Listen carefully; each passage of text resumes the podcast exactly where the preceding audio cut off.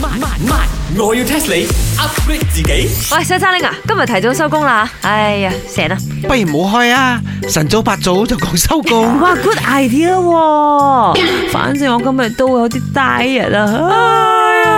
嗱你一個咧燒腩就燒好咗，另外一個咧啲扒就攞晒出嚟啦，唔好做咯，自己食啦蝕晒佢咯。我今日刪冇所謂嘅，橫掂我都係照收你哋租金嘅。咁尋日係 Deepavali 嘛，我 Yeah 同我啲 friend 啊，嗰啲印度同胞一齊 party，你明冇？party 到今日好攰，咁又 holiday mood 咯，今日 Friday。诶，我尋日咧，because I got friend 啊，有 birthday party，哦邊 so 個咧我就去 join。你哦嗰個麥嘅 DJ 周姐，哇！你識嗰啲明星㗎，你喂威啊你！隔離村唔該啊晒，阿陳太門口種嗰棵花，嚇打咗粒芒你知冇？我 really 啊做咩事？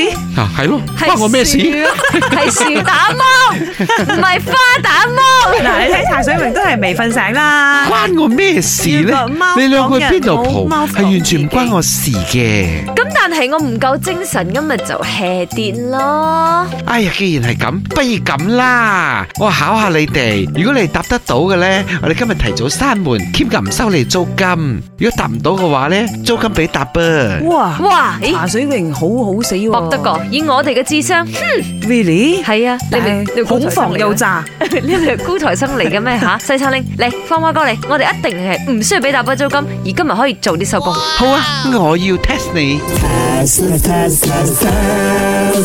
點解白雪公主啊，佢嘅命運啊咁坎坷嘅呢？好唔好咩？哎呀，都坎坷下嘅，because 啊，佢嘅呢個 step mothers 啊，成日以為自己係最靚，又唔俾佢自己嘅女靚，所以又俾個毒蘋果佢食，咁啊真係幾坎坷嘅。哦、i know 啦，個 reason 應該係因為佢靚，靚女嘅命運係零舍坎坷噶。你我覺了得解你我真係好啊，西餐拎。你兩個真係好好命 啊！一睇你嘅樣，一絕對唔會坎坷。我啱先講我坎坷好冇？錯啊，唔啱啊！我知啊，佢坎坷係因為佢把聲太靚。哦，哦坎坷。 I know，即係童話故事啲 fairy tale 入邊嘅女主角咧，must be 坎坷先嘅。如果唔係就唔好睇啦。嗬呀，不過呢個都唔係答案嚟嘅喎，嚇錯啊！答案呢？點解白雪公主啊呢一生咁坎坷呢？就因為圍繞住佢呢，有七個小人，咁多小人條命啊點會唔坎坷啊呢？